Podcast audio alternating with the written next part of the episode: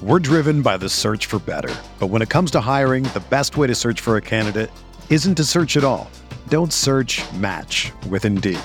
Indeed is your matching and hiring platform with over 350 million global monthly visitors, according to Indeed data, and a matching engine that helps you find quality candidates fast. Ditch the busy work. Use Indeed for scheduling, screening, and messaging so you can connect with candidates faster. Leveraging over 140 million qualifications and preferences every day, Indeed's matching engine is constantly learning from your preferences, so the more you use Indeed, the better it gets. Join more than 3.5 million businesses worldwide that use Indeed to hire great talent fast. And listeners of this show will get a $75 sponsored job credit to get your jobs more visibility at Indeed.com slash BlueWire. Just go to Indeed.com slash BlueWire right now and support our show by saying that you heard about Indeed on this podcast. That's Indeed.com slash BlueWire. Terms and conditions apply. Need to hire? You need Indeed.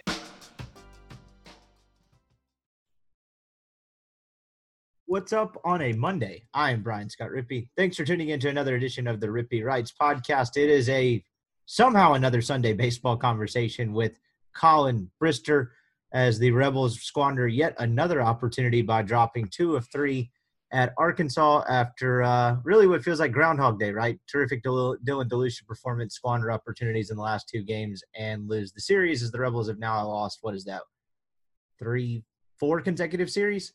So we got into that, kind of what it means, and uh, you know, as if this last week was the final nail in the coffin, I think as we dubbed it, this is probably spreading dirt over it because uh, now you're just getting into where it's almost a mathematical impossibility that Ole Miss makes the postseason. Really, they're fighting to get into Hoover at this point. So got into all that, how it happened, the terrible situational hitting, and uh, you know, I guess just another encapsulation of how this team got here.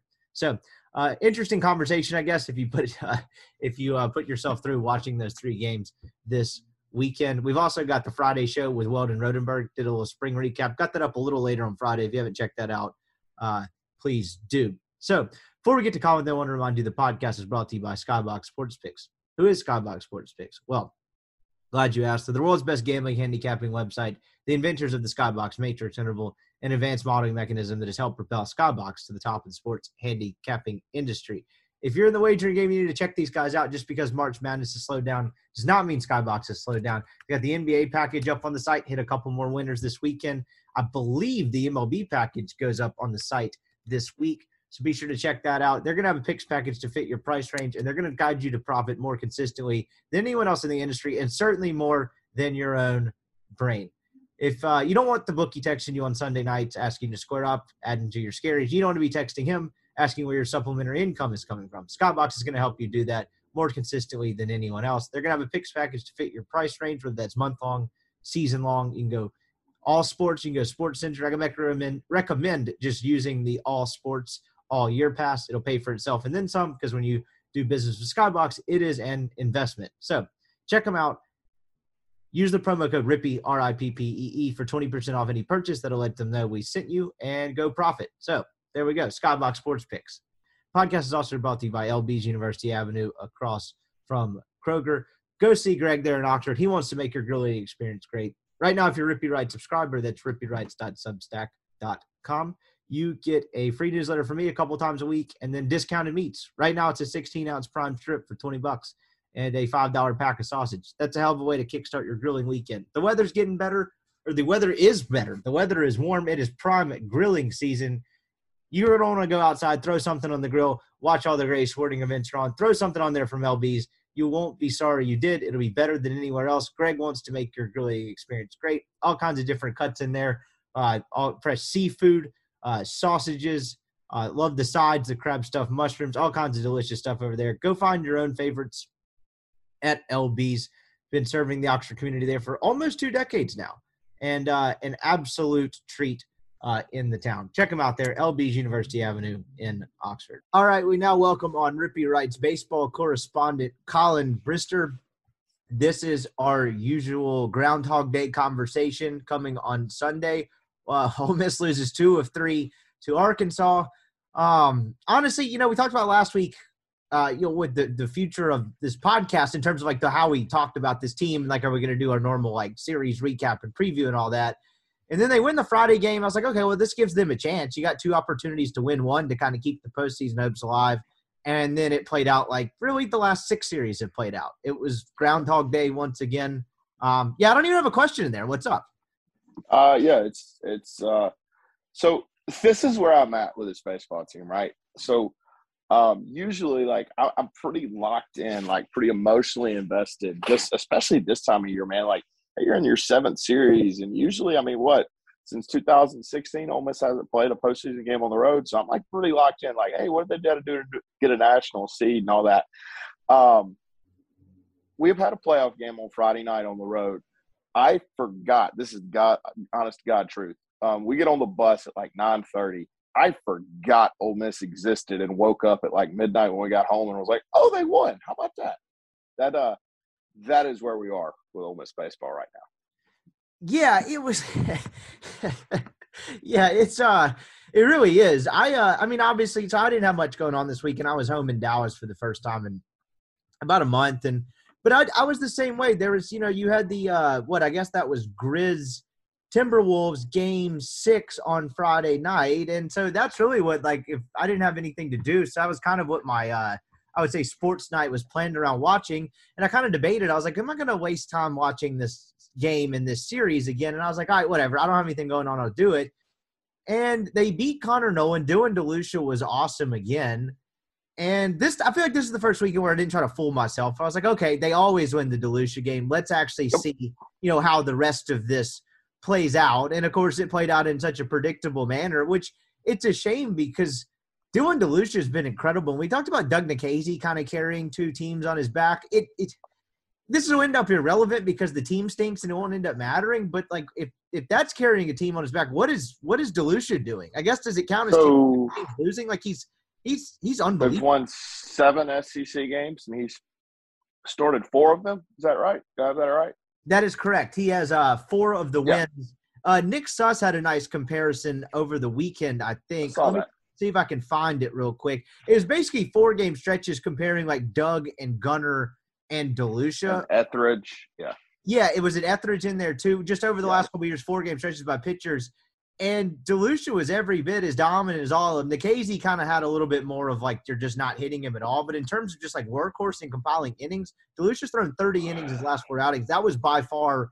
So he compared Nikhazy, Hoglund, Etheridge, Rollison in there. The 30 innings was by far almost by four complete innings. Um, and it's and, a shame that it's not getting utilized. He's basically handing them the opportunity in every game one, and they keep squandering it. Yeah, well, um, I, I, saw you had to fight this over the weekend. Um, it's almost um, like DeLucia on one side is doing everything he can, and then Tim Elko, from an offensive perspective, is doing everything he can, and they're just like looking around at pretty much everyone else, like, "What the hell, guys?" Except for maybe Jacob Gonzalez. Um, it's just you know they're looking around at literally everybody else. It's it's pretty much pitching staff wise right now. It's Brandon Johnson and uh, Dylan DeLucia, and offensively it's Jake Gonzalez and, and Tim Elko, and then everybody else is just looking around at each other like, what are we doing? It's it's it's not great. Like it's it's I don't even really know what to say. It's Groundhog Day as as we keep pointing out. Like literally every series is playing out the exact same way. I kind of wrote this in last Monday's, or I guess yeah, Monday Monday's newsletter. Like didn't after the state series, I was like, didn't this feel predictable? And then I basically just took eight steps that started with uh you know, DeLucia's awesome on Friday. Offense has a chance to take control of the game Saturday, doesn't. Pitching's not good enough on Sun uh, in Game Three, and they lose the series because they fall behind early. The only difference in this one was is the pitching was great all weekend. They uh, didn't fall yep. behind in either of the final two games. weren't playing out of a hole. Just the offense was that putrid. And you know, if you need a series to provide you know crystal clear evidence of just how bad this offense is, I felt like this one was a perfect example and kind of encapsulation of everything that's wrong with this offense. And you know, I keep saying it, but it's a shame because the opportunity to kind of turn change the conversation regarding your postseason hopes was absolutely there, and they just didn't take it. Yep, situationally, offensively, they're horrible. Um, what they had the what was it on Saturday? They had second and third, nobody out, didn't score. Bases loaded, nobody out. They scored one. First and second, nobody out. They didn't score. It's just like I, I don't, I don't know, man. It's just bad of a offense from a moving the baseball perspective I've ever seen. If you actually look at their conference like OPS, they're not atrocious. Um, probably average to middle of the pack, but Um, and, and I know this is kind of hypocritical me saying this, but you know, stats sometimes um, don't tell the whole story. Like stats don't tell you, hey, what did you do with a guy on third and less than two outs? And a lot of the time, Ole Miss doesn't get that guy in. Um, you know, stats can tell you a, a lot of them, a, a, lot of things, but you know, you look, this team's got it like I think a 780 SEC OPS, which is not awful. But when it's time to do a job, they just simply do not get it done. Um, and I don't know what the reasoning is for that. I, would be interested if, if, if Clement or Bianco had an answer to it. But uh, it's it's been atrocious for about a month and a half now. That's for sure. It really has. Let's uh like I feel like last week we bounced around a little bit. I kind of had actually wrote down like a little bit of a plan for how this podcast is going to go even though I mean in terms of just how the series played out like it's fairly predictable. Uh let's start with DeLucia though because I don't feel like we've done enough on that in the last couple weeks because by the time you and I talk on Sundays for this podcast it's been pretty much rendered moot. It's like, yeah, DeLucia was awesome, but all this other bad stuff. He's been as good as really anyone's been for Ole Miss in the last four to five years. Is that Nick Sustat uh, outlined? He had it on Twitter. I won't read the whole thing because it just will sound impossible audio wise. It's just something you'll need to go look at. But he was incredible again, and he's preserved the bullpen. And I'll frame it to you this way: I was talking to Chase about this on Saturday, um, just on the phone how much credit versus blame do you give Mike for the DeLucia thing? How much credit do you give him for moving guys and figuring it out? I, I sided toward blame too. And how much blame do you give him for having a Friday guy and not being able to identify him? Because I feel like this was just maybe it's revisionist history, but I remember in the fall him having a pretty good fall and thinking, oh, this is a possibility. And Mike never entertained it until the third week of SEC play um, and didn't feel like they gave much of a shot in the preseason. You just gave a short answer, but I'll throw it to you. Why is it more blame? I agree. For that. Um, okay. Who was the Friday night guy at the beginning of the year? Derek Diamond. Did you believe that when Ole Miss started this season on February the what 9th, 18th, that Derek Diamond would be Ole Miss's Friday guy at uh, when May rolled around? Did you believe that two months ago? No, I didn't. I mean, I was okay. trying to come up with a more nuanced answer, but the answer is no, and it really wasn't even close. You know what I mean? Okay. So you you knew, eh, or, or anyone with you know that followed this program probably knew that Derek Diamond was not the answer on Friday night. Felt like Mike kind of either tried to do two things at the beginning of the year: give the guy that's been in the program his shot at it, or to mask the issue with some inferior opponents and try to get into SEC play and figure it out. However, your your job is your job, and, and he did a very bad job at identifying what. Look, anyone should have known that uh, Derek Diamond was not going to be the Friday night guy for this team. Most people did. You could have trotted out Dylan DeLucia. You could have trotted out a lot of different guys and tried to figure that out um, rather than just running him to the hill, what, four, three weekends in a row um, on Friday night and, and, and saying that you know, pretending like that was going to be your guy when May rolled around when we all knew it was not. So that's why I give him more blame. It's not even that um, he didn't identify him. I mean, it is that, but it's that you knew you had an issue and you just tried to skate by until it the issue, you know, exasperated itself. Yeah, that's a great way to put it. Oh, I mean, no, that's a perfect way to put it because it works twofold as well. Because DeLucia wasn't very good out of the bullpen at the beginning of the year, if you'll sure. remember. And like it, it, it was a, I would say it was deceiving from a number standpoint. Like he'd actually been okay, but he had that bad outing. I can't remember if it was Or Roberts. I think he had a really crappy one against Arkansas State way early back in February that inflated his numbers. And you know, I guess look, hindsight's twenty twenty, and I guess I can't absolutely just like crush the guy for not having Dylan DeLucia in the rotation from day one because you know we didn't sit here on this podcast and say Dylan DeLucia should be in the rotation from day one. But you know, you saw him struggle a little bit in the Charleston Southern opener. He got knocked around pretty good um, against Arkansas State, and then he had that long relief outing in game. I think it was game two against UCF where he was really, really good, struck out six. That close game that Ole Miss lost. But he that was, was three. It was three. It was three, wasn't it? And they won it. Yeah, no, you're exactly right. That's exactly what it was. It was the finale, and they won it. And that was the first time you saw him in extended relief. And so I guess what I'm getting at is you knew like that was kind of a longer outing. He clearly by the numbers had looked better in that than like more high leverage relief situations. I just don't understand why you wouldn't entertain it at that point. Like you mentioned, it felt like it was putting off a problem and it worked to the detriment of the pitching staff as a whole, but also DeLucia for him having to go out early in the year and throw in those uh, kind of you know typical uh, late inning reliever spots that clearly didn't suit him because he's a different pitcher when he gets uh, extended relief or starts than he is you know when he comes in in the seventh with particularly with runners on as well is something I noticed. But it, it worked to the detriment of like him individually and the team, so that's why I, I side blame more too. Um, yeah, but here's the thing, right? Um, if let's just pretend that Dylan DeLucia is the Friday night guy, let's pretend let's pretend he was the Friday night guy to open the year. Doesn't change a whole lot. They win the Alabama game, I think. Um, but but this team is still bad outside of it. Um, outside of him, um, I, I, guess what I'm saying is, you know, you going back through the starts or whatever. If if Dylan DeLucia starts the Alabama game, they probably win. Um, and instead of seven and fourteen, they're eight and thirteen. But you still have the plethora of problems that surrounds this team right now. Um, and it's recruiting misevaluations. It's it's some bad managerial decisions. It's, um, you know, so as awesome as he's been, um, and and and you know, we can talk about should he have been in the rotation at the beginning, and the answer obviously at this point is yes. Um, there's still you know, had that been the case, they're still eight and thirteen in the league instead of seven and fourteen. That's just how bad this team is right now. No, you're right. Like it, it ultimately wouldn't have changed a ton. The one counter I could present to that is is if they have some stability from a starting pitching standpoint. Um, like if you have that lockdown guy in DeLucia, everyone gets bumped back a day. Is there a world where it makes finding the last two slots a little bit easier? And then this, look, I, I, I can't I can't put even just a quarter of the blame of how bad this offensive offense has been at this point on the bad pitching staff. But there was a point in this year where it was clear to the offense was pressing. I, I think about that really that late March stretch of SEC play into the first weekend of April or so. Um, that they were pressing because they knew they weren't getting much length on the mound. Really, right around the time uh, they put DeLucia in the rotation against Kentucky, kind of around there.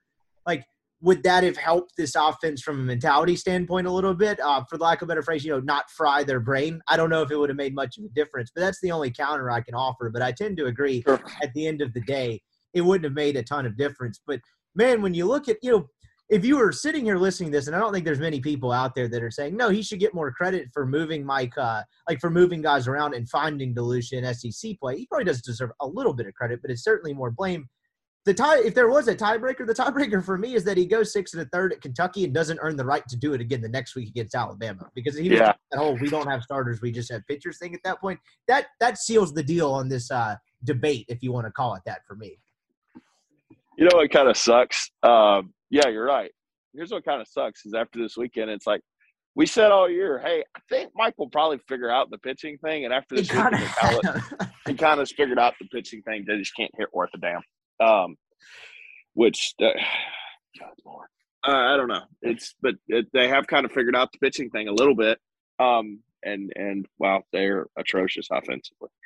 Yep. Um, that's the stick a fork in them aspect. They're done right. Like you could, you if the offense was still fine and they were figuring out the pitching stuff part of it, I don't think they'd be seven yeah. 14. I think they'd be like no. well, I don't know nine and twelve somewhere around there. Is that fair? Yeah, yeah, nine and twelve, and look, nine and twelve would suck, but you would you would be making the postseason probably. Yeah, you'd be making the postseason if you're nine and twelve. Um, because I think they're actually going to win the series this weekend against Missouri. No, I don't. No, no, I'm not going to say that. Um, Missouri's got a shortstop for Mississippi. Um, months ago. Yeah, Missouri's got a shortstop from Mississippi that just made it made it his mission to beat Mississippi State. I am sure he will uh, keep that mission alive um, when he comes to Oxford, Mississippi next weekend. So, yeah, it's as it's as bad as I've ever seen it. Um, just from a just from an offensive standpoint, you know, look, they weren't they're not as bad as they were in 2017, um, but like they're more frustrating from an offensive perspective than they were in 2017 because at least in 2017 I knew okay this group's gonna be okay. Like I could watch Thomas Dillard swing and I'm like, look, he's bad right now, but he's gonna be awesome.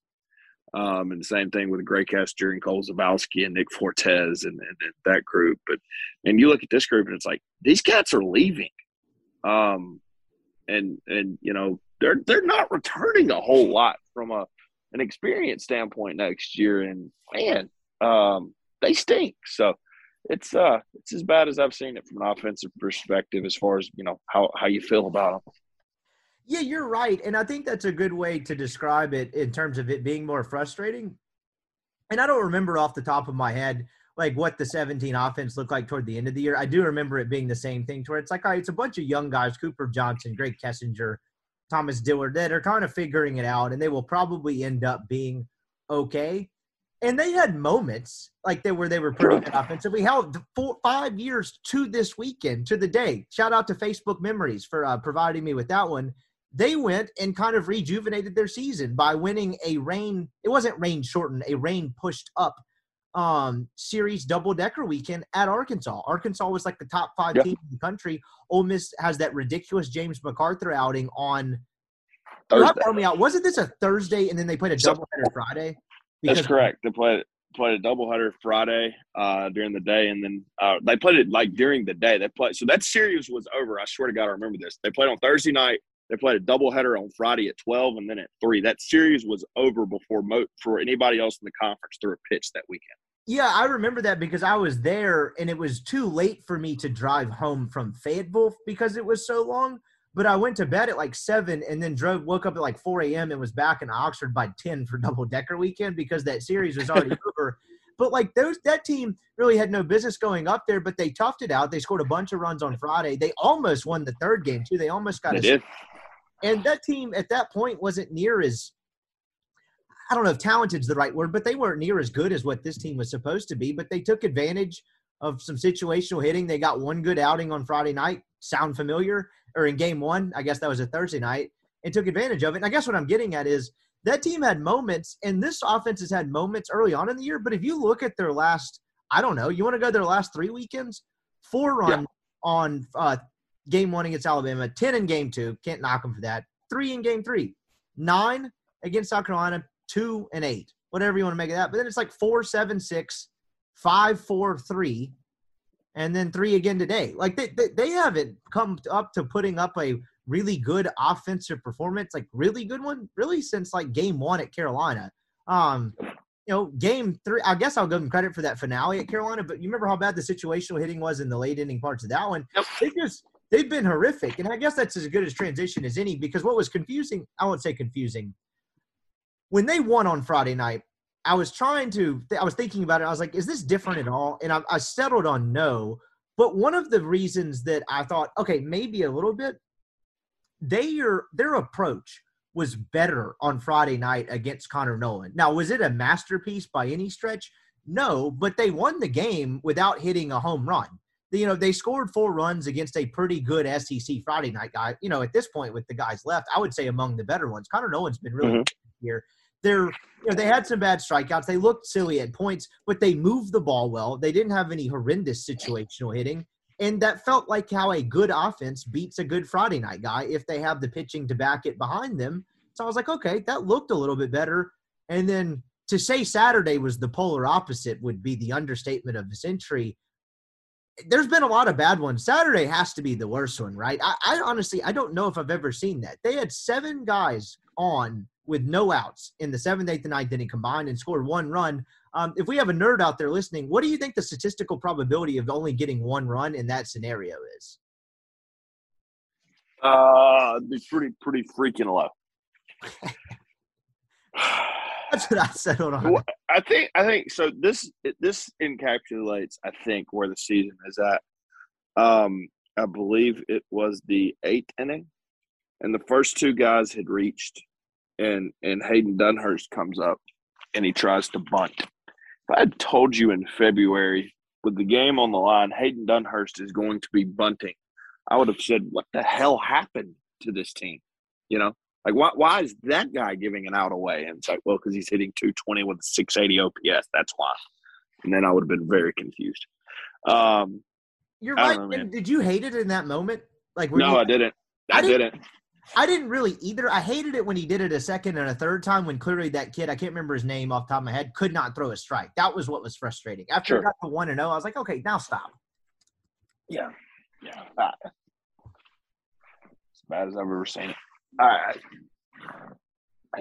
And, and, and what's sad is like, you know, look, I, I think this team obviously should be better, but this team is is seven and fourteen. Had you told me two months ago, hey, Ole Miss is going to lose fourteen games um, in the SEC, you know, I, at the end of the year, I said, wow, I really underachieved, and they've lost fourteen games in twenty one SEC games. That, uh, that was not on my radar two months ago, if I'm honest wasn't on mine either. It's uh it's pretty jarring. I mean, I guess just for the horror show's sake, I think that's what I described it on Twitter on Saturday. You could through it. Seventh inning, Chatagnier hit by a pitch. That yep. was you know, Roger I mean, look, that was as productive as he's been in quite some time. Van Cleve, pinch hit double. At that point, Van Cleve had had a hit in four of his last five pinch hit appearances. We can discuss that in a minute, but like he doesn't strike out, and he had a pinch hit performance today where he hit the baseball hard. He just sailed on him a little bit and it was a line out or whatever. So they're now. God knows you can't hit that out. Yeah. so second, and, second and third, no out. Bench struck out. At that point, I was like, "This is not going to end well." That that was the at bat. That was the at bat because if you just hit a ground ball to shortstop, it's tie game. Arkansas is playing back, um, and then you strike out and you let them have an opportunity to get out of the inning. And Taylor's numbers against lefties had been pretty damn good. Yep. And then you get the fielder's choice uh, from Gonzalez. They intentionally walk Elko in a pop up, and you're like, wow, that felt. I mean, I thought at that point, I thought I was like, okay, they're going to tie it. Can they actually get kind of the hit to get it across? Nothing. Then we go to the eighth inning, and this might have been the worst one. Alderman walk, McCants walk, Dunhurst walk. Taylor's now out, and they bring in Tygart. Chatagnier double play about his uh about his uh you know routine as it gets. Yes, it is. And then Leatherwood strikes out on three pitches. They went from that being a three to two game, or was it three three at this point? It was three. It was three to two. It was three to three after Chatagnier hit the ground ball. It was three right. to two before that. Three to two game at that point though, when the bases are loaded with no outs. They walked him. You've got Tygart in who he'd struggle. He was a little better locating on uh, Saturday, but struggled with location on Sunday. Bases loaded, no outs, and you went in a matter of what four pitches from really having the chance to grab the game by the balls to in almost inexplicably Game still being down heading into the ninth inning. I mean that when that I don't know I don't know enough adjectives to describe it. It is so bad. What do you think was the worst at bat in there? Out of the three innings, it's almost to me the the uh, bench strikeout. Oh, it's bench. Yeah, I, I, look. You can get mad at Chatagnier, and I was I was pretty frustrated. Um, but Chatagnier was, and, and I'll give him a little bit of credit to this. Chatagnier has had some issues striking out, and he had just saw bench strike out in this situation. And his mindset was, by God, I am going to put this in play and tie the game. Now, look, did he did you need to ground into a double plate? No, obviously you prefer to ground ball. But I have a tough time getting mad at him when he's had the strikeout propensity that he has this year, when he just decided I'm going to choke up and put it in play and tie this game up. Um, no, the, the worst at bat in there was benches. It was it was that was as bad as it gets. Um, and I hate to rag on bench because he's been invaluable for Ole Miss over his career, but that one was, oof, that was really bad.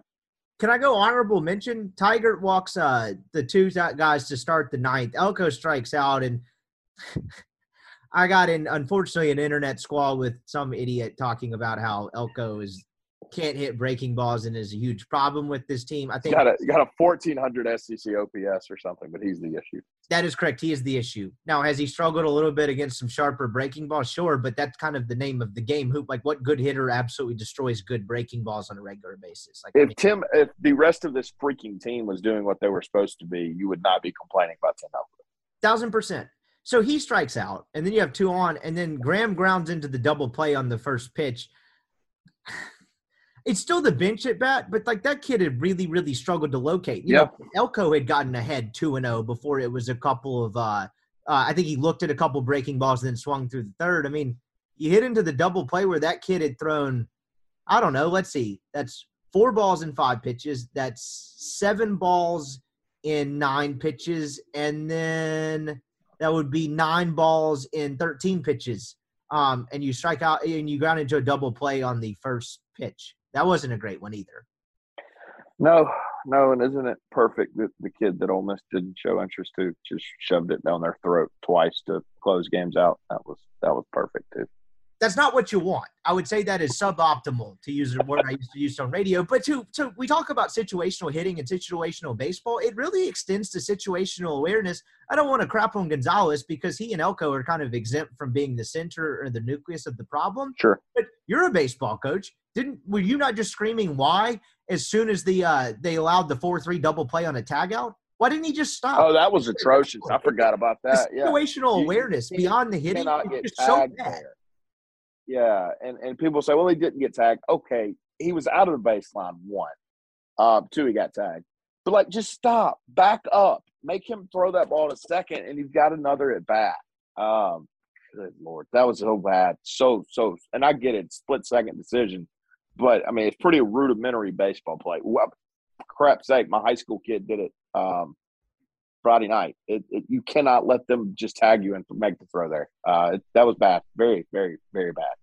I was watching that game at a uh, like a sports bar down the street from my house with a couple buddies, and when that happened, like they were mad about the double play, and I was like, Gonzalez could have played dead, and they'd have had another at bat. Like he could have just. No, they wouldn't have. No, let's be clear. They would not have gotten a hit and sent it back. God No, I said another no. at bat though. Hey, just you know another. I mean, look. Maybe throws a wild pitch. yeah, exactly, or something like that. Look, when they got down, uh, when they got three two and they didn't get the run in the seventh, at that point, my mindset was was okay. If they're going to win this game, they do have six chances to hit one over the fence. But I, I, I'm dead serious. Like that was like okay, oh, well, they'll have are. six chances to hit one over the fence, but it extends beyond the hitting. It really is just bad situational awareness in general. And like, I mean, like you said, you know, debate whether he actually got tagged or not. It should have never been for debate. He was probably out of the baseline, but the fact that the guy had the opportunity to tag him to do that is is just so so bad. And Ole Miss is now one and thirteen, and uh, I believe that's right. No, no, incorrect. One and fourteen in SEC games where they have fallen behind. If they fall behind, they do not win the game. that is a telltale sign of just a bad baseball team. That's uh I just went through it in my head. I'm I'm 95% sure they uh cuz yeah, they uh they don't win if they get behind. I mean, hell, they can come back and catch up and take the lead. Doesn't matter. They uh they'll figure out a way to blow it. Um so yeah, definitely definitely not uh not what Ole Miss needs. It's um it's to the point like we're not talking about making the NCAA tournament. We're talking about making the one in Hoover at this point. Doesn't that feel like an irrelevant conversation too? Because even if they get there, like, what does it matter? No, I mean DeLucia can win on Tuesday, and you can go play two more games. But other than that, who cares? They stranded 26 runners this weekend. That's not good, is it? Arkansas like walked the freaking park all weekend, and somehow almost didn't score, which was one of the more impressive things that I have ever seen. Um, I believe Chase had the number. Uh, I think they walked 18 guys in the final two games, and they won both of them. Arkansas. And it and they and they shut almost. It wasn't like they won at twelve to eleven, like the Sunday game in Oxford last year. Um, No, no. they scored six runs in the. They got 18 free passes in the final two games, and they uh they scored six runs. That's was, it was great. They scored six whole runs. Um, you had told me before the series that Arkansas was going to score ten, uh, you know, whatever it was, then four and then six and then two. If Arkansas was going to score twelve runs, like, well, crap, Ole Miss is going to win a series and figure it out. And no, they did. They, of course, they didn't. Why would they? They were. You want to do some out loud math because I should have pulled this up beforehand, but uh, just hand up, I forgot to uh, look this up. You want to do the runners in scoring position on the weekend? Oh God. Um, if you if you can give me the total number of at bats, I think I could probably get close. No, so I got it up on Statcast, but I just got to go game by game. Um, runners in scoring position in the six three uh, walk off. Saturday. Yeah. Yeah, they were 0 for 13. Bad. Really, really bad. Oh, I found a pin. No, no, we can do that. We can do. I was. I went to my uh, school. We can do this on the fly. They were two for 18 with runners on in said game. That probably won't cut it either. In the finale that they lost four to three, they were two for six with runners in scoring position. So you know Just well, that means they didn't get any there. So that is correct. Three for 16 with runners on. In the Dylan DeLucia Friday night win, they were three for 11 in runners with scoring position. That's better. not totally, but that, that kind of speaks to the better approach, right? Sure. That's not, I mean, look, that's 273. That's not necessarily anything to write home about. But unfortunately, they were five for 18 with runners on. That's pretty pedestrian stuff. So that puts them at 10 for 52 with runners on base. And that is below 200. Yeah, no, that's that's not what you want. Um, you you would prefer to be better than that. I could probably start one of those coaches clinics deal um, by coming to that deduction. Um, and then you go 30. Oh, buddy, are you ready for the runners in scoring position stat? Oh God, seven for 48. That uh, that's, that's a lot less than 200. That's like 150 territory. It may be worse than that. I mean, look, I'm. Um, what's one seventh? People are. I, I bet people are just loving this that we're doing a live math lesson on a podcast. That'd be 146. Yeah, that is below 150. Good call. That's uh that's not what you want either. I don't really know what else we need to say about the offense or whatever. I we do that out loud. I forgot to do it right before we recorded. I had them pulled up and then just forgot to add it up. Look, you remember a lot of Ole Miss baseball stuff. I use your stat spreadsheet every year. Try to put into words how bad that is or how hard that uh, is to do, whichever way you want to go with it. To hit 146 on a weekend with guys in scoring position? Yes. Like like sometimes you just have the bad game, right? Like, hey, you get a bunch of guys on, you can't get them in. Like it happens. When when it happens over the course of a weekend and then really kind of the course over three weekends, it's a problem. Um, I don't know if it's pressing. I don't know if it's a I don't know what it is, but but it's uh it's bad. It's really really bad. You talk about the stat spreadsheet I use. This is how checked. I haven't updated that thing all year. That's um that's I swear to God I haven't. I have a, a friend that checks it. He does it some, but I haven't looked at it all year. It's a pissed off I am with this team. Uh, not this team. That's not fair to the kids, but just in general that Ole Miss is struggling. Um, yeah, just the state of this. I know what you meant. Yeah, yeah. It's um no, it's bad. It's bad. They can't move the baseball. They can't. Like, when's the last time you remember Ole Miss hitting a sacrifice fly? Oh man! Like they don't have those at bats. You know, they don't just hit the ground ball to second to get the guy in from third with less than two outs. Um, I guess technically Chatagnier did yesterday, but that was more bad than it was good. But that doesn't um, count as an RBI because it's a double play, correct? No, no, no, it doesn't. Um, which I think is dumb, by the way. But that that's that's it's not you know germane to the topic. Uh, but almost just doesn't have good at bats with guys on. It's not like oh they're hitting into bad luck. No, they don't have good at bats. Frankly, they don't have good at bats uh, continuously through the game. Um, so runners on or, or runners in scoring position is somewhat irrelevant to the fact that their approach is just god freaking awful. Um, so obviously their approach continues with guys on base um, and guys in scoring position. I don't know what's happened. I, I really, really don't. Um, I thought and I still do. I think Mike Clement's a good hitting coach, and I know I'll take some heat from that. Um, he's had really, really good offenses at Ole Miss, and obviously this is one of his worst with with most of the players back. Um, so I, I, don't know what's happened. I really, really wish I someone would give an answer. Um, but you know, obviously we're not going to get one at this point in time. It's uh, I, I don't I I I haven't a loss for words for how how this offense is going from one of the best in the country to frankly one of the worst in the league. Yeah, I was about to say, I'm the, what gets me at a loss for words is is pinpointing why and how, because it doesn't really make sense. Like we keep comparing this to 2017, but it kind of made sense that those guys struggled for the reasons that we outlined earlier in the show. Um, and this one just doesn't really make any sense at all. Look, TJ McCants has had a tough year. He's dealing with a lot.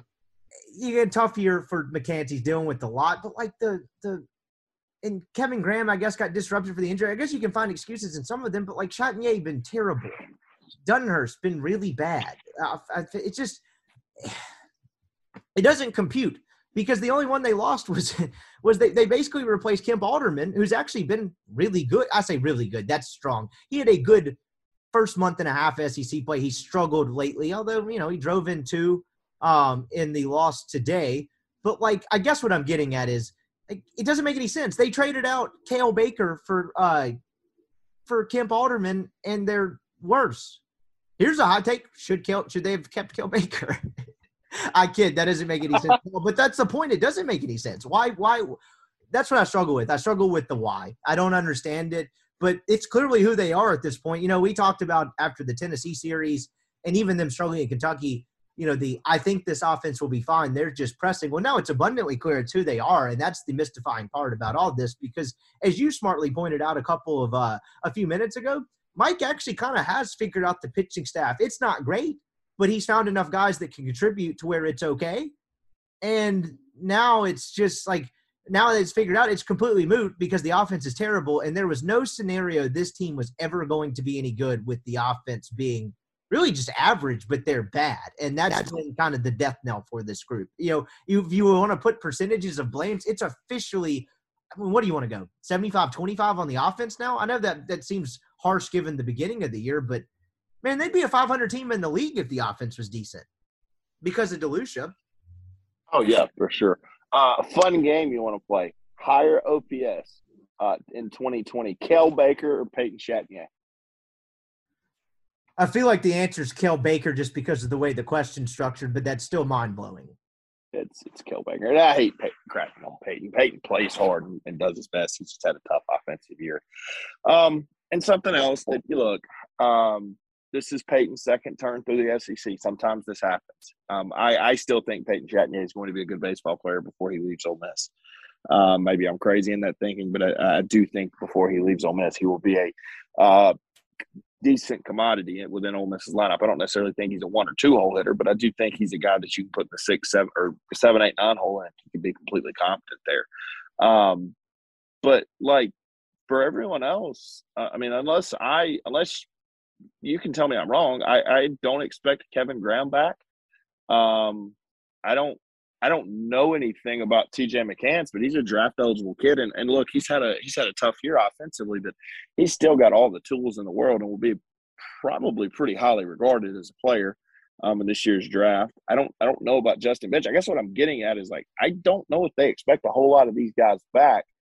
Um, so you would expect, with that being the case, to have a mature and veteran approach. They, for you know, the the thing about a mature and veteran approach is like when things go poorly, you don't change everything, you don't freak out, um, and it just kind of senses like there's been a lot of freak out with this team this year. Yeah, I think that's well put, and that's uh, that's kind of the shocking part of all of it. And then honestly, on Friday, I didn't think they were completely terrible defensively. Um, but like they had they, there's a ball and foul play where bench and uh bench and gonzalez ran into each other. There's one other play where it's like how do you not make that play? But contrastly with how good arkansas was defensively i mean that that the double play the second baseman turned today in one of those middle innings was an incredible play. And you kind of just got to i think it was gonzalez that hit the ball hard at the guy and he just made a great play. Like Ole Miss doesn't have those either. Um oh it, it, it's it's it's the st- contrast of defenses on the field to me was very jarring and very evident as well. And like that's another aspect of it too, to where like if you're struggling offensively and you're average pitching wise and you suck defensively, I think you just suck. Um, if you want to make a list of positives this weekend, Reagan Burford did not make an error. Because he didn't start, but yeah. Yeah, he also didn't play other than a pinch running situation. But hey, the, the facts only, he did make an error. so oh, they got that going for him. Um, I wonder then, if Austin Anderson made an error this weekend. Uh, I don't think he did, and I don't think he tweeted either. So um, I guess just call it a win. Well, actually, actually, we could we could see if Austin tweeted. He you know, Austin was probably pretty pissed off this weekend. I think he's checked out like everyone else. oh God. Um, yeah, he, he, Austin didn't have much to say this weekend. Uh, man, it's I keep saying this, but I cannot remember a time since I have followed Ole Miss baseball where this many people were pissed off. Like even in eleven and seventeen, people just knew like, hey, it is what it is. Um, you know, in seventeen, you have the big money class as as, as freshmen after losing. I got a lot of guys in 2016, so your freshmen have to start immediately. Um, and then 2011, you had lost a guy like Drew Pomeranz and a guy like Aaron Barrett, who both pitched in Major League Baseball, and you didn't have the rotation to fill it. Um, and this year, like this, I, will say this, and, and you can correct me if I'm wrong. Um, this is the first year since 2008 that Mike will have underachieved in the regular season. Is, is that fair? Because I can't really recall. Look, 2019 didn't go exactly like we thought it would, um, but getting the number 12 national seeds not an underachievement. Um, this is the first time I can really, really recall them underachieving in the regular season uh, since 2008. Yeah, like massively, yes. Because like, what do you, what do you, what do you consider 2019? Sure, uh, but you know what I mean? Like marginal. Yeah, I get what you mean. I guess 2013 with Wahl and uh, Myers, but still that team couldn't hit.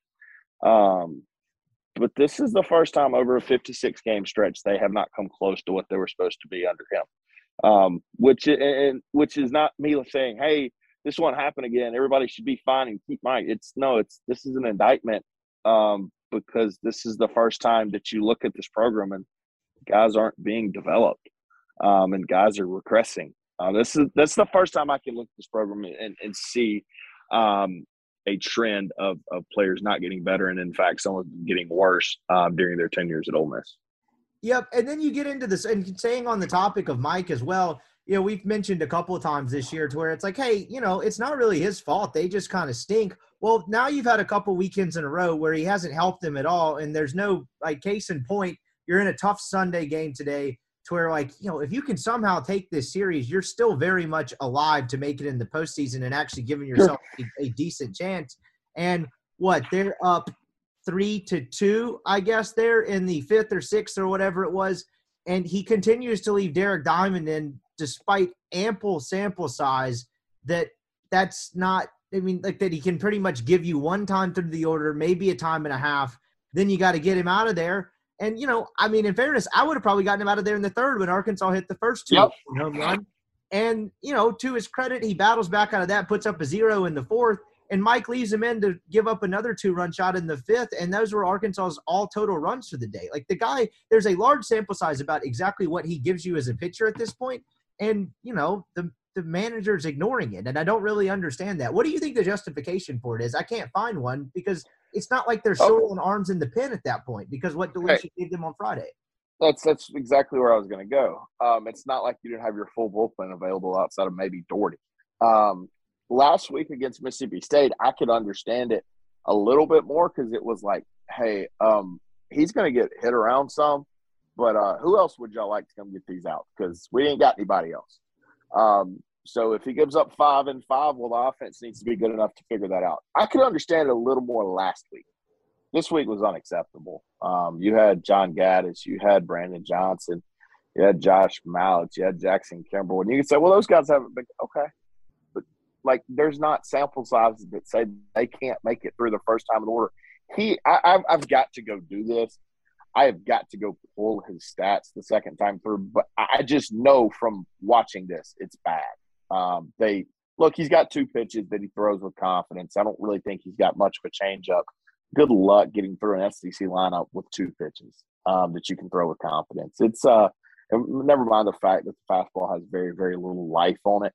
Um, I don't know. It's it's it's mind jarring that you know we're what seven weeks into SEC play and that everybody that follows Ole Miss baseball knows what's going to happen uh, when Derek Diamond goes through the second time of the order, and then it happens, and Mike's still like, "Well, we're going to keep rolling." Um, it is it is mind boggling for sure. And you could get something out of him. He could be a valuable commodity. He could get you two clean innings to start the game. You could just Johnny Holstaff the game on Saturday or Sunday, uh, whichever role you felt that that would be best in. Uh, but Mike just refuses to take that value and, and essentially screws it up. Yeah, it does. I mean, it's, it's. I think Chase pointed it out today, to where it's like it's not even really his fault. Like, no, yes, it's not his fault. It's the kid that hung the breaking ball, but it, we, you know exactly what he is. Uh, Nick Suss actually did uh, that in a way for you. I'll just outline exactly the way he put it. As of three weeks ago, Derek Diamond had a 2.61 ERA the first time through the order, and a 10.67 the second and third times through. Since that, I guess that's when Suss had made a note of it the first time. That feels very South Carolina when he gave up the three run home run. Sure just a guess. I don't know. I can't remember off the top of my head. It's been a long year. Since that point, he's allowed one run to 27 first time batters and 11 runs to 37 second and third time batters. So actually really about the same, I guess. It's it's it's it's it's there and that's a large sample size. It's ridiculous at this point. Um that, that they just keep letting him run back out there. And it's not, no, it's not his fault. Um, you can get as mad as you want at Derek Diamond. The kid is what he is. You're asking him to do something that he right now does not have the repertoire to do. Um, that's on one person, and, and that's the guy that wears number five in the dugout. Um, I, I, hate to be that way, but it is. Um, and and I get it. Like you don't have anybody else. That's also your fault. Um, so I, I don't know. It's he's not helping himself. That's for sure. It's it's look. The kids are continuing to play hard. I thought by this point in time, if they were this bad, they would have given up. That's what kind of sucks. They haven't given up. They keep fighting. Um, but they're just not good enough, and they're not developed enough, and they're not skilled enough to to win these games. Yep, you're exactly right in that sense, and I don't really get it either. I just like I. I know we probably won't get asked about it directly, just for a myriad of different reasons. But like, I just wonder, like, if like if he had to answer the question and you just corner him in a room, it's like, why do you continue to leave him in there? I guess he'd probably go with the well, who else do we have excuse? Like we need to start, we need to get linked. But that situation, it, at least three of the last four times it's happened, you, you really don't, and that's what I don't necessarily understand about it. And so now this team sits at seven and fourteen in the league. They're, I mean, look, now it's a. Last week we did the obituary, and then they won the Friday night game. And I was talking to Chase on Saturday, and I was like, "Am I going to end up regretting the fact that we did the the whole like it's over his legacy and all that last week?" And Chase is like, "Yeah, probably not, but you know, they're still mathematically in it." Now it's pretty much a mathematical impossibility. What you're talking about, nine games left, going seven and two. This team has not won a series since the Kentucky series since March. You got Missouri, who just walked off A and M to, excuse me, who just walked State. off Mississippi State to really put a, a dent in State's postseason chances. A, a road series at uh, LSU, like they're not. This team's clearly not going seven and two to get to that fourteen and sixteen mark. I don't think they'll come close. The only debate left is do they beat out Missouri and Kentucky to get to Hoover? And as I said earlier, like I, don't think it matters. And so before we get to the actual mathematical part of it and like what they have left to play for, if anything, if they, I mean, how many Sunday game threes in a row have they had where if they had just won, I'm thinking Alabama, South Carolina, State, and then now this one, that's four in a row where they're still okay if they win half of them. Okay, not great. I'm talking about having a realistic chance to make the postseason. If they just win two of those, and that's really become this team's identity, where the opportunity is there for the taking, and they just haven't done it. Whether it's Lucia giving them a chance on game one and them squandering it the rest of the series, or you know situational hitting late in games, or just being in it late and not finding a way to win. This team does not capitalize on opportunities; they squander them professionally. They are very good at that. Yeah, nobody's made the least out of the most quite like Ole Miss baseball this year. That's for sure. Um, yeah, no, look, they've lost three Sunday games in a row, or I shouldn't say Sunday, three game threes in a row by one run. Win win two of those, and and this is a totally different conversation. Now, um, from the macro perspective, it's probably not a totally different conversation, but it is in that like, hey, you're probably gonna make the NCAA tournament, and hey, look, if this team was to make the NCAA tournament, you got a dude that can go win you a game. Then all of a sudden, well, hell, you're one win away from almost, you know, assuredly advancing to the postseason. Don't tell me about Tennessee Tech. I get it. Um, or excuse me, advancing to the super regionals. But I guess what I'm saying is like this team, if it got in a regional, and I don't think it is, um, the guy that they're going to trot out there in Dylan DeLucia gives you a real, real opportunity to put yourself in a position to win a regional. Um, but and, and that's the conversation we would be having. But now it's like well, how in the world are they going to make the SEC tournament, not the NCAA regionals? Um, it's bad. It's really bad. And and you know, I don't look. I guess the, the good news is is you know, and and obviously we know what's surrounding this program right now, but um, the good news is with the transfer portal the way it is, you can you can fix this problem pretty quickly. But you're going to have to have somebody that make sure that they get that done because um, you know, it's it's it's at this point it's a lack of talent. Um, when when you continually play as hard as Ole Miss is playing and you can't win the game, well then it's talent and coaching. Um, and and you're probably going to have to fix both of those if you want to get where you want to be in 2023. Oh, they're absolutely going to have to fix both of them, and I think they will. And look, you know, as we as we wind down on this Mike Bianco his time at Ole Miss, it's been what the age old debate of how many years have we had it? Does he deserve to be fired? Does he not deserve to be fired? this is about as crystal clear. Like at least it'll come and there's probably no debate about it, right? 22 years of time. And then finally, a lack of talent and missed evaluations has failed him and has uh, cost him his gig. Like, you know what I mean? Like, yeah. it seems fair and pretty straightforward at this point, other than it just being kind of a, uh, I guess, kind of a borderline thing to where you have a debate about it. Like I, right now, I feel there's no debate, if that makes sense. No, there, there there's not. Um, look, I for 21 years uh, never wanted Ole Miss to fire Mike Bianco, and, and, people can tell me I'm wrong, and we can disagree, and that's fine. Um, but this is the first time in, in his tenure that I thought, okay, it's it's time. Um, and it is. I mean, it's look. Can they can they turn this around mathematically? Sure. Um, but if you look at this team and them continually coming up short, you expect them to go uh, seven and two or, or, have some magical run in Hoover. Um, the more power to you, because I don't think that. Um, and, and, I try to think of myself as one of the more optimistic fans when it comes to Ole Miss baseball. But um, I, I, I can't look at this team and think that it, this is going to end in any other way than um, either missing missing the SEC tournament or uh, losing a 9:30 game to like freaking I don't know LSU or something um, on a Tuesday in Hoover, um, which would be sort of ironic.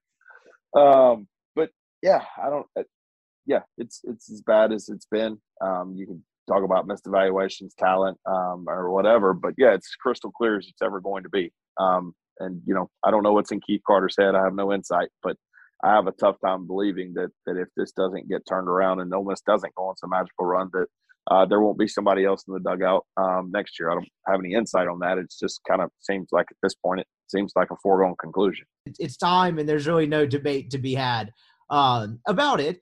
And one thing I'd like to get to though is the Tygart kid that kind of shoved it to him two days in a row. He was from Hernando. Did he go to Louisville? Where North Mississippi? Lewisburg. Lewisburg. Lewisburg. Excuse me. Um, they could have used him. Like what? Yeah. I know, look, I know some people saying legacy, right? The dad went yeah. to Anderson State or something, but uh, the fact that he wasn't like offered was kind of interesting. Maybe it's just a not waste your time situation, but like, did you see know. the quote? Uh, no, I did not. What was it? So there's a quote um, from uh, on Arkansas website that said, "Let's see." Um, uh, I'm trying to find it. One week after receiving an offer from Arkansas, uh, he, referring to Tygart, uh, attended Mississippi State camp and left with his second offer. Despite living about an hour away from the Ole Miss campus, he never garnered the Rebels' attention. I think it'll be pretty cool if he gets the chance to pitch against Ole Miss, and maybe it will mean a little extra to him. James Josh Tygart said of his week of this week's series at Baum-Walker Stadium. sounded like a kid that wants an Ole Miss offer.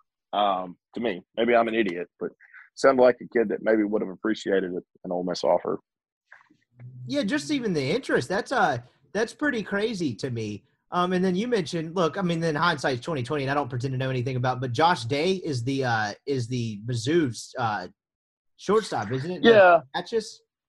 Little little different there. He uh, he kind of blew up in JUCO, but yeah, I mean, that, that, he's a he's a kid that's from Mississippi, that that Ole Miss and State, um, and I don't really think Southern Miss really wanted, and, and he's had a really good two years at Missouri, and will find himself playing professional baseball. So yeah, when you consider, you know, the missed evaluations, when you look at those two over the past two weeks, it kind of makes it sting a little bit even more. Did they make Hoover? Yeah, I think. No, no, no. Actually, I'm going to go no because I, I don't know. Like, I can't convince myself. I don't think they're going to win the series this weekend. That's what so it comes how, down to, right? Yeah. So how how do they how do they make Hoover if they lose the series? No, I don't think they do. I uh, I think they miss Hoover as well. What a uh, what a catastrophic wow.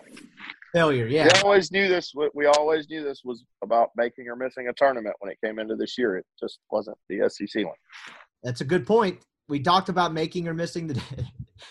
well, it actually, it wasn't because we talked all year about can they be a national seed or whatever and all that. I'm not even sure it was about making or missing a tournament. It's about where they'd be playing their home. With their last game you know, come before Omaha come at home. Uh, hey, well, in fairness, their last game will be at Swayze Field, I think. I was about to say, you beat me to it. Their last game will be at Swayze Field, so checkmate. Um, I don't think they make Hoover either, and I think it will be a uh, a pretty stunning and uh, somber end to the, uh, an era um, that was largely good. And we talked about all that last week. We don't have to go into the Mike Bianco thing again. Uh, they're, uh, you know, uh, there'll be more time for that as they progress. But another missed opportunity for Ole Miss to where they really, really, I mean, they were like two swings away from a sweep. I know that sounds crazy, but that's the the reality. If you have one, that, but it's been that way for three weeks, right? Yep. I mean, you have one hit in the seventh or ninth inning on Saturday, and one hit really in the seventh or ninth inning today. you probably win. You probably take three games, and then you're talking about a ridiculously different conversation. You're nine and twelve with Missouri at home, thinking. Yeah. It's like, well, you just swept at Arkansas. Well, what can you do to Missouri? Yeah, but exactly. they didn't because I mean, they're not very good. No, and that's that's what continues to be proven time and time again. And I don't know how many other different ways there are to say it. Let's take a look around the Southeastern Conference this weekend because. Ooh, start with Tennessee. I have opinions. Yeah, okay. Let's just go there because that's really the only reason I want to do this exercise. They take two of three um, from Auburn. Auburn gets the middle game. Good on them. Auburn hits a go-ahead home run in the ninth inning in the Saturday game to take a game there. Good competitive series. Tennessee's just really good. But uh, the storyline continues to be Tony Vitello coming off of a four-game suspension for bumping an umpire. Um, so Auburn hits the go-ahead home run. Uh, who would have thought guys get super excited when they hit a go-ahead home run to beat the number one team in the country? The guy has a bat flip the bat takes a weird bounce off the ground and skirts towards the Tennessee dugout. Look, probably a little too close. I could see how someone would kind of, if you're in the Tennessee dugout, roll their eyes and be like, "Yeah, whatever, don't love that." But if you're Tennessee, Tennessee doesn't get to do that. I was about to say you're the last person that does that. Uh, Vitello walks out of the dugout and as Auburn celebrating, just slings the bat at the Auburn dugout with a bunch of players outside the dugout. I won't do the clutching pearls. What if he hit someone in the head thing? But I can't say it didn't cost in the back of my mind. What a maniac move! Like what in the world? He's going to get fired at some point for doing something stupid. He will not be fired for losing baseball games, but he is going to cross the line in such a way that Tennessee's like, uh, at some point, this is absurd. Um, no, this guy's an insane maniac, man child thing. Look, he, he's comprised a roster of, of really, really good baseball players, the best in the country. Um, and, and he deserves credit for that. But two things can be true at once. He's also a maniac and immature and a man child. Um, and and I, I, it's unacceptable. Like like I would get it. Not let me rephrase. I could have a little bit more patience if that was South Carolina or Auburn or Georgia. You don't get to do that crap if you're Tennessee. You're the you're the team that talks crap to opposing fans, and that look do whatever you want to do, but you're going to give it out like that. You better by God be prepared to take it a little bit. Um, no, it's look. I, I, have no use for that baseball team. They have quickly become one of my my most hated baseball teams. I, I used to could not stand Vanderbilt, um, and I still really can't. But I will root for against nobody like I will root against Tennessee when the postseason rolls. It's just soft as shit, man. It just feels like the definition of like new money in college baseball. To where it's like, all right, they're having a ridiculous season, but they don't know how to act. And I'm very, very anti. Don't have fun, play the game the right way. Sure. Not be further from the truth. But like even I think I found Tony Vitello to be not necessarily my cup of tea, but kind of an entertaining figure for a while. Um, even to the point where I, he bumped the umpire, and I was like, "Well, you can't do that. That's not a great look." But then he he does like the chest bumps on campus, and I think there was like some money for charity involved. And It's like okay, like you realize he crossed the line. Like guys trying to make light of it. You know, maybe some people didn't like it, whatever. But like this incident this weekend, if you go watch the video, if you're out there listening and haven't seen it and don't know what we're talking about, it's just evolved into really honestly like very childish and loser behavior. And again, the bat flip, you don't have to love it, but Tennessee's got the least room to talk in terms of liking or not liking something. And I'll tell you, if you watch the video closely, he's mad that they it's it has nothing to do with the bat flip because he's mad that the guy hung a pitch and it's a home run. And you know how I know that? If you watch the video ah. closely, the kid bat flips it. I actually accidentally just tried to play that video on loud. The kid bat flips it, and before the bat hits the ground, it took one bounce. Still, so Tennessee has one of those uh, crap like turf fields to where it's like fake green grass and then like fake dirt for I'd say about another 12 feet before you get to each dugout. It took a bounce on the green part. So like right around the first base coach's box, if you're talking about the depth between the first base line and the dugout, and then took a bounce towards the Tennessee dugout. Before that bat had take, hitting the ground and taking the da- bounce, Vitello was already walking out of the dugout to go grab it. So to me, that says that had very little to do with the bat flip and him just trying to find an excuse to, I guess, have like a roid rage moment. Like that wasn't about the bat flip coming too close to the dugout. He was out of the dugout going to pick it up before it had come to rest. Yeah, he was he was just going he was looking to go insane because he got his feelings hurt because they were going to lose. Um what yeah, pretty much. Then he slings it back at the Auburn dugout while they're outside of the dugout celebrating and going just kind of ape shit, to be honest, and rightfully so. But like I'll put it to you this way. I guess Tony Vitello is like known as like the younger hothead guy. Would your jaw have dropped if like Mike Bianco or Dave Van Horn had done that? What if you saw Mike Bianco come out of the dugout and sling a bat back across home plate at an opponent? Like, would you not?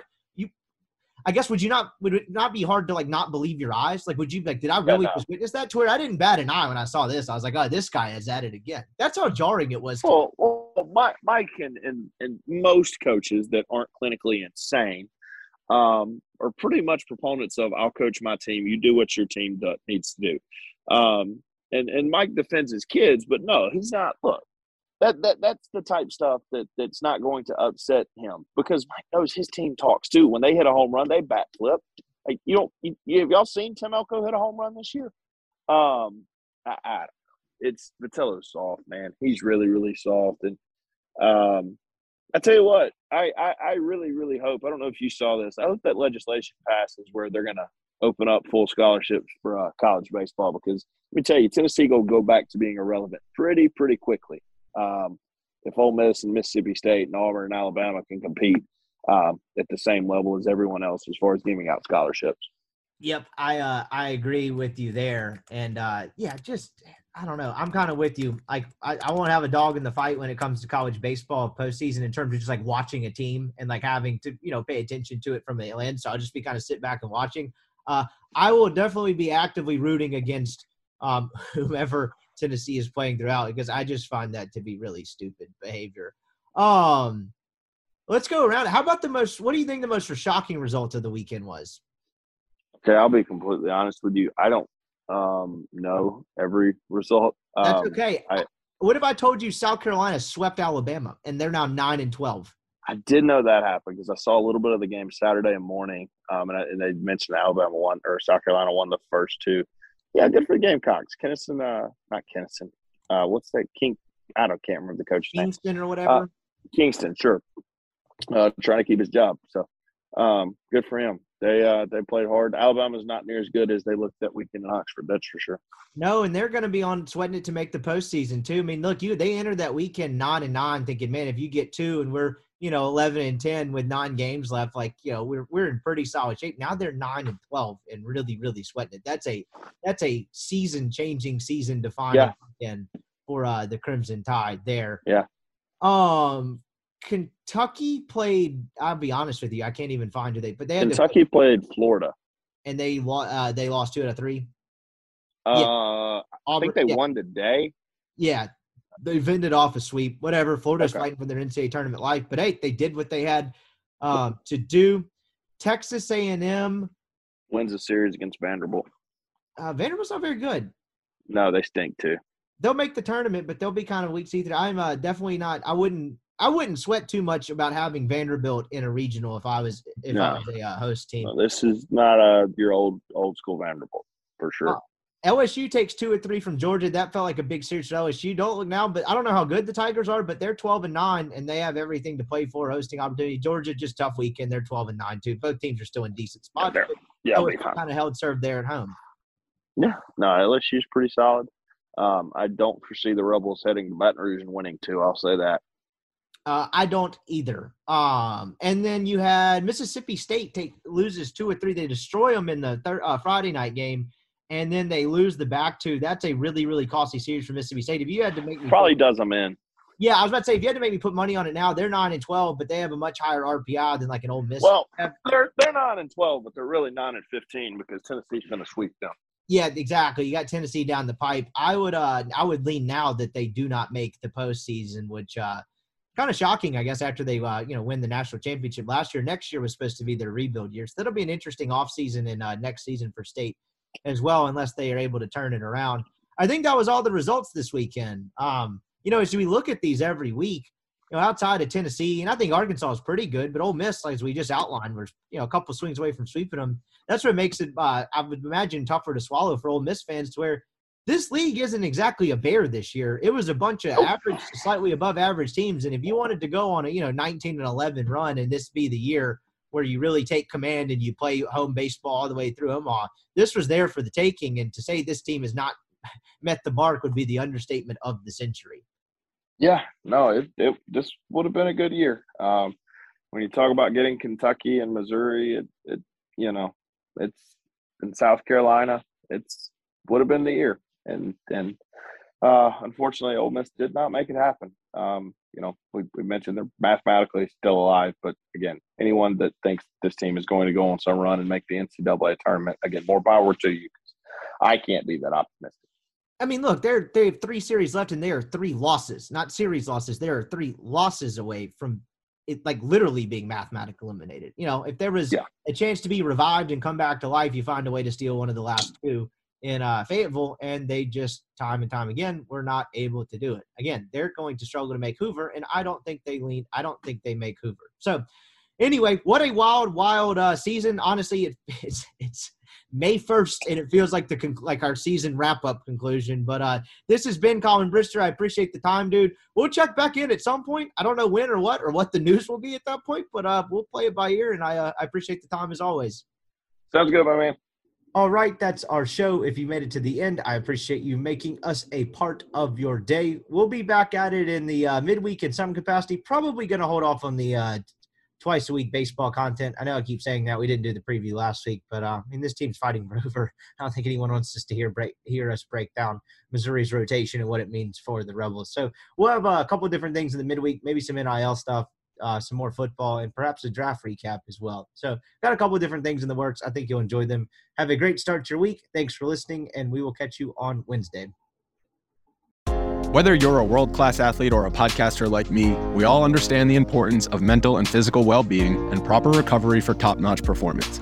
That's why I'm excited that Unifyd Healing is sponsoring podcasts on the Blue Wire Network. Unifyd Healing is a new and super innovative global network of wellness centers powered by Energy Enhancement System, or EE System. If you haven't heard of the EE System yet, then you'll want to listen up.